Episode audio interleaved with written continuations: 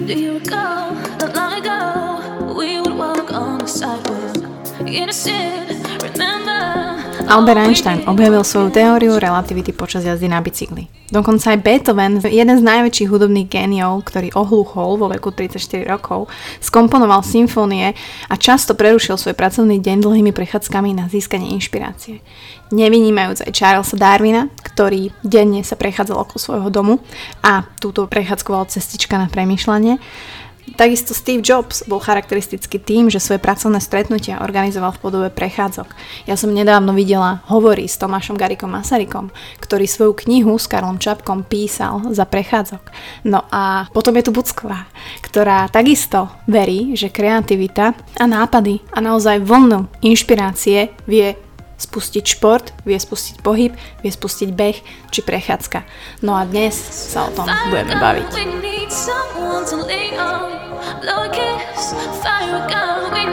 Nedelná omša je tu a ja som tu a som veľmi rada, že aj vy ste tu, respektíve tam. Neviem, či akurát cestujete MHD alebo si chillujete doma. A neviem, či akurát prší alebo svieti slnko u vás. Každopádne vítam vás opäť v Buca Talks. Som veľmi rada, že sa opäť počujeme.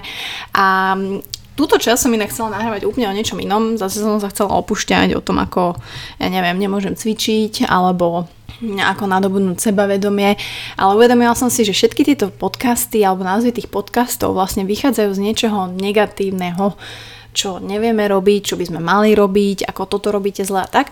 No a ja by som práve chcela sa sústrediť na to dobré, proste, že tá časť bude dobrá, bude o tom, že čo robiť dobre, čo nám pomáha, čo môžeme urobiť lepšie. A naozaj, aby ste z toho mali aj vy, aj ja ten pozitívny uh, pocit, pretože o nič iné tu nejde, preto to aj tvorím. A málo kedy si síce tú moju časť ja prepočúvam, ale niekedy áno a musím povedať, že mi to pomôže. Takže, takže ja som teraz strašná frajerka, pretože čítam jednu supernú knižku, o ktorej vám chcem aj dneska povedať a ktorá ma inšpirovala k tomu vám niečo odtiaľ e, dnes vycucnúť. A ja som ju už avizovala niekoľkokrát a volá sa Dobehni svoj mozog od Andersa Hansena a teda ako cvičenie a pohyb posilňujú mozog. A samozrejme nie je to len deep deep o mozgu, hej, že ako máme amygdalu, aký máme hypokampus a tak ďalej, ale je tam reálne rozobraté, ako stres ovplyvňuje naše zdravie, ako fyzickou aktivitou dokážeme byť odolnejší voči tomu stresu, ako sa vlastne dokážeme učiť lepšie veci, alebo naopak uh, zabúdame a kvôli čomu. No a ako práve tá fyzická aktivita, a nemusí to byť len beh, pretože viem, že veľa z vás nie je zastancom moc behu, nám dokáže naozaj pomôcť byť odolnejší voči stresu a mať viacej nápadov, byť kreatívnejší, byť spokojnejší a vyrovnávať sa s úskaliami daných dní lepšie. Takže na začiatok treba povedať, že všetci si hovoríme, že Ježiš ten je hlupý, ten je múdry a tak ďalej.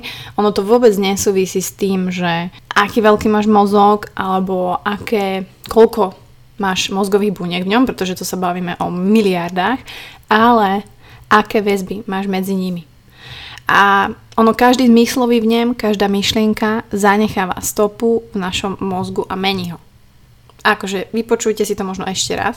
Každý zmyslový vnem, ktorý máme, Každá myšlienka, nad ktorou premýšľate, ja, ty, vy, či je negatívna, či je pozitívna, zanecháva stopy v našom mozgu a mení ho.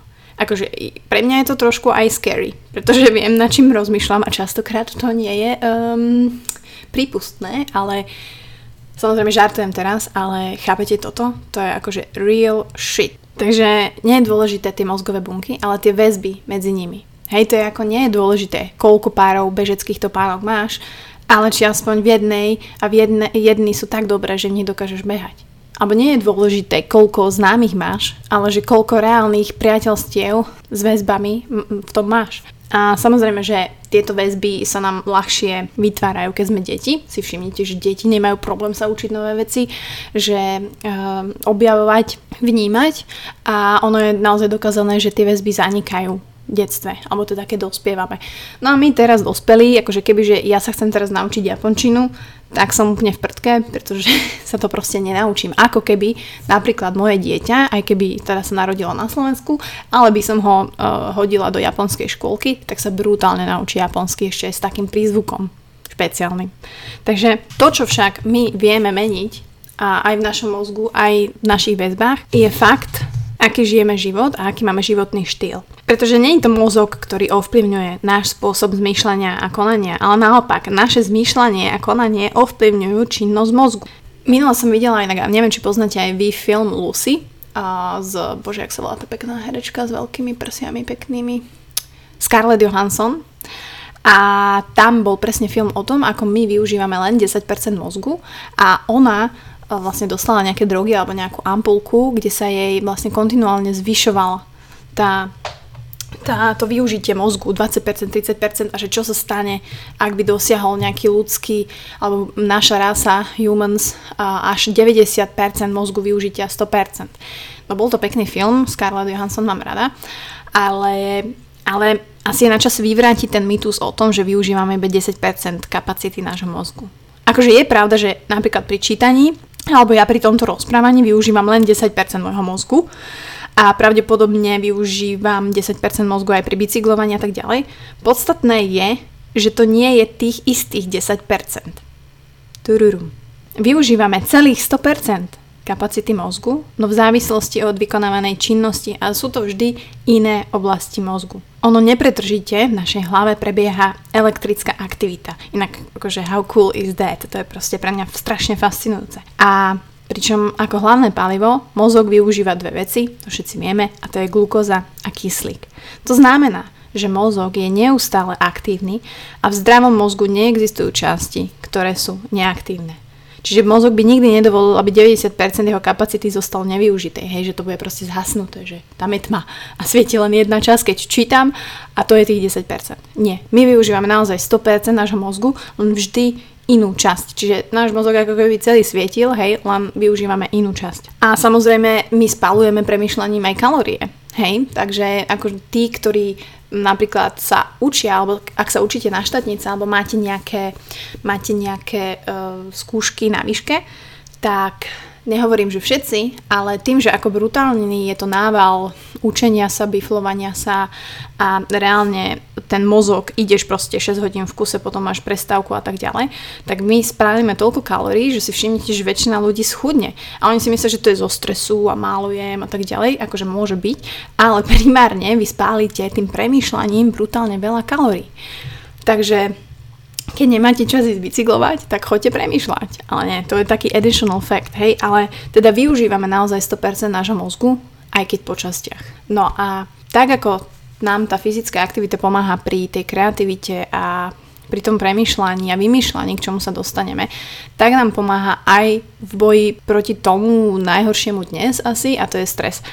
Ono keď sme vystresovaní, tak náš mozog logicky vylučuje stresové hormóny. A ak tento stav pretrváva mesiace, alebo roky, tak tie hormóny majú samozrejme negatívny dopad, veľmi negatívny na naše zdravie a naozaj nemusíme skončiť dobre. Tam sa už bavíme o tých civilizačných ochoreniach, o rakovine a tak ďalej.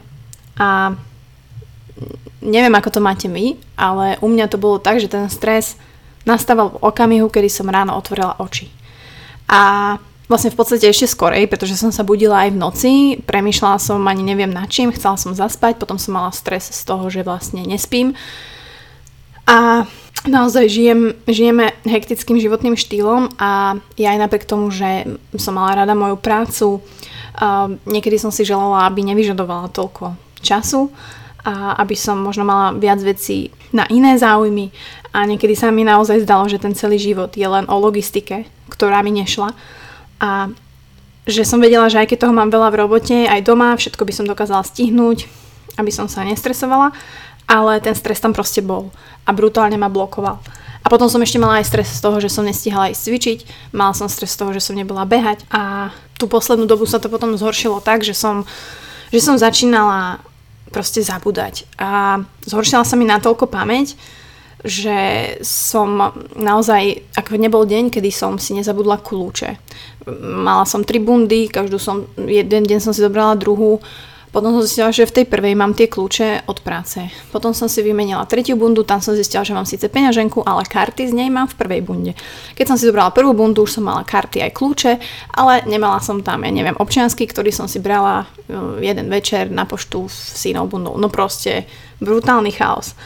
A niekto to môže pociťovať aj napríklad v MHD, že je zvyknutý cestovať MHD, ale zrazu proste to preplnené kúpe alebo tá preplnená električka začne vyvolávať fakt nepríjemné pocity. A niečo ako k panickému záchvatu a to sa mi tiež začalo stávať. No a samozrejme stres má svoju funkciu v našom živote a vždy tu určitým spôsobom musí byť. Hej, stres vyvolá tú prvotnú reakciu, kedy my chceme zachrániť si život, utiecť, že tu vyhodnotíme tú nebezpečnú situáciu, že proste áno, dokážem to zvládnuť alebo nie, nie.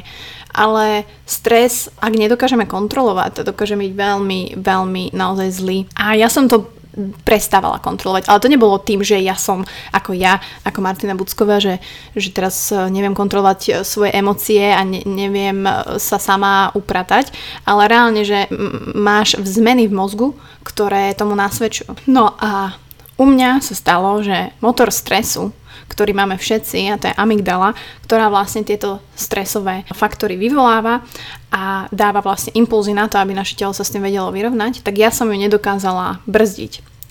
To znamená, že mi prestával fungovať hypokampus, ktorý vlastne má tú amygdalu brzdiť. A tento hypokampus má dôležitú funkciu pri tvorbe spomienok. A tu už sme vlastne pri koreni problému. Okrem toho, že tlmí tie stresové reakcie, vďaka čomu vieme reagovať menej emotívne a ja v podstate som nevedela reagovať neemotívne a tvorí tiež akýsi protipol vlastne voči tej amygdale, ktorá spúšťa stres. A tento proces prebieha v mozgu neustále, hej, nielen v stresových situáciách. Čiže amygdala pridáva plyn a hypokampus ju brzdí. A navzájom sa udržiavajú v rovnováhe. No, lenže keď tá rovnováha nie je, tak ten hypokampus nedokáže brzdiť tú amygdalu a preto reagujeme prehnane, preto sme nervózni, preto reagujeme emotívne, preto ťa obleje brutálne pod, keď nastúpi revizor, úplne že najviac a pritom ty máš svaknutý lístok, preto ťa vystresuje aj to, že predavačka v Lidli nie je na, na poklene číslo 3, aj keď poklene číslo 3 svieti na zeleno a proste všetky tieto veci. Takže už keď som si asi 50. krát zabudla kľúče od práce a menila bundy a bola naozaj zmetená, som si povedala dosť. A pritom ja som športový človek, ja som, ja sa snažím hýbať, ale nikdy som si možno nedávala do súvislosti, že, že ten šport môže pre mňa znamenať viac ako trénovanosť, že ten šport a pohyb môže pre mňa znamenať viac ako kondíciu a môže pre mňa znamenať naozaj zdravý, zdravé premyšľanie, naozaj kľud a hlavne lepšiu odolnosť voči stresu. A prečo je to tak, že to vytrenované telo dokáže lepšie zdolávať stres? Keď si ideme zabehať, bicyklovať sa, plávať, alebo to je jedno sme rôzne fyzicky aktívni, tak tá hladina kortizolu v krvi počas aktivity stúpne. Hej, to je tiež určitý stresový faktor. Pohyb predstavuje pre telo určitý stres. Svaly si vyžadujú správne fungovanie, viac energie, viac kyslíka, srdce preto bije rýchlejšie, intenzívnejšie, aby prepumpovalo viac krvi. Puls a krvný tlak sa zvyšuje, všetko toto sa odohráva super. A tieto zmeny v organizme vplyvom kortizolu sú pre fyzický výkon nevyhnutné. Hej, bez toho, akože ideš behať a mal by si puls, že 40, tak mm, to by asi nešlo. No a po skončení tréningu telo už nevyžaduje tú istú stresovú reakciu. A úroveň kortizolu začne opäť klesať a dosiahne úroveň nižšiu ako pred vykonanou fyzickou aktivitou. No a pri pravidelnom behu sa úroveň tohto kortizolu zvyšuje stále menej a menej a ustaluje sa na stále nižšej úrovni. Čiže vidíte to sami. A zaujímavé je, že fakt následkom pravidelného tréningu, pravidelného behania sa tá hladina kortizolu bude zvyšovať stále menej a pri iných stresových situáciách tiež, nielen počas tréningu. Hej, keď cvičíme, a zlepšujeme si kondíciu, zároveň učíme naše telo lepšie zvládať stres, napríklad v práci, napríklad v MHD, napríklad v zápche, že neukazuješ fakača všetkým okolo seba, že ťa nevytočí pokladnička v Lidli, že dokážeš zvládať lepšie hádky doma, že si to viete vysvetliť a tak ďalej. Čiže možno ste si naozaj všimli aj vy sami, dajte mi vedieť, že v časoch intenzívneho cvičenia, keď bombíte v gyme alebo tak, reagujete na stres oveľa lepšie. Hej, pri, keď pri spomienke na deň plný stresu s vysokým pracovným zaťažením si zrazu uvedomíte, že, že sme ten stres takmer ani nevnímali. A to, že vďaka cvičeniu sa máme nielen trošku lepšie, ale naše telo nadobudlo zvýšenú toleranciu voči stresu, je úplne super správa, s ktorou verím, že budete pracovať, pretože o tom to je. No a prečo rozoberám vlastne ten stres a prečo som spomenula aj tú pamäť?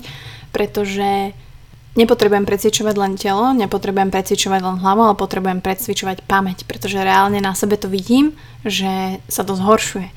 A ako povedal Bob Dylan, dobre si stráž spomienky, lebo znovu ich už nezažiješ.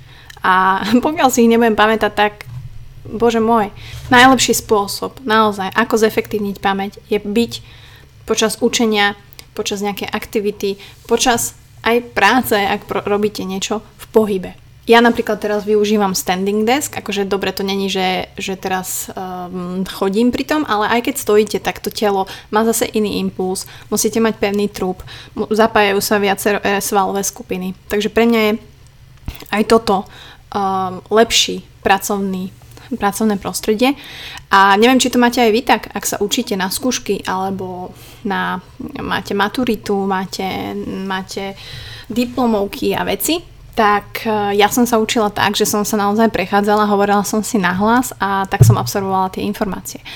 Neviem, či to tak robíte vy, možno to vyskúšajte, možno vám to naozaj pomôže. Najhodnejší čas na cvičenie je pred alebo počas učenia. Čiže ak si môžete odmakať niečo skoro ráno, tak je to super. Ak sa už učíte a drillujete, skúste sa pri tom prechádzať. Ja som to dokonca robila tak, že som si zobrala moje poznámky, išla som na futbalový štadión, na slnko, von a tam som sa prechádzala a rozprávala som si nahlas. Hm, niektorí si mysleli, že som divná teta z ale čo už. A ono ten efekt na tú pamäť sa fakt najviac, najviac prejaví na ten druhý deň. A možno až o niekoľko dní, hej, že teraz nečakajte, že Mm, začnete sa hýbať a prechádzať a budete masterminds, ale naozaj niekoľko hodín priamo po fyzickej aktivite môžete cítiť účinky. No a myslíte na to, že v tej chvíli, ako začnete vykonávať nejaký pohyb, v tej chvíli, ako sa rozbehnete, ako skočíte do tej vody, ako šlapnete do tých pedálov na bicykli alebo ako prvýkrát sa chytíte tej kovovej činky, tak sa v hlave spustí prúd myšlienok, ktoré sú len vaše a s ktorými viete pracovať. Buď ich nechajte ísť, nechajte ich odísť, alebo si ich užívajte a niečo tvorte, pretože sa to dá. A je to to najkrajšie, čo môžeme robiť. Takže fyzická aktivita neznamená, že z nás zrazu musia byť športoví maniaci s tehličkami na bruchu, ale ide o to, aby sme vytvorili naozaj nášmu mozgu čo najlepšie podmienky na jeho činnosť. A naozaj pamätajte na to, že každý pohyb sa ráta. Čaute. innocent. Remember, all we did was get.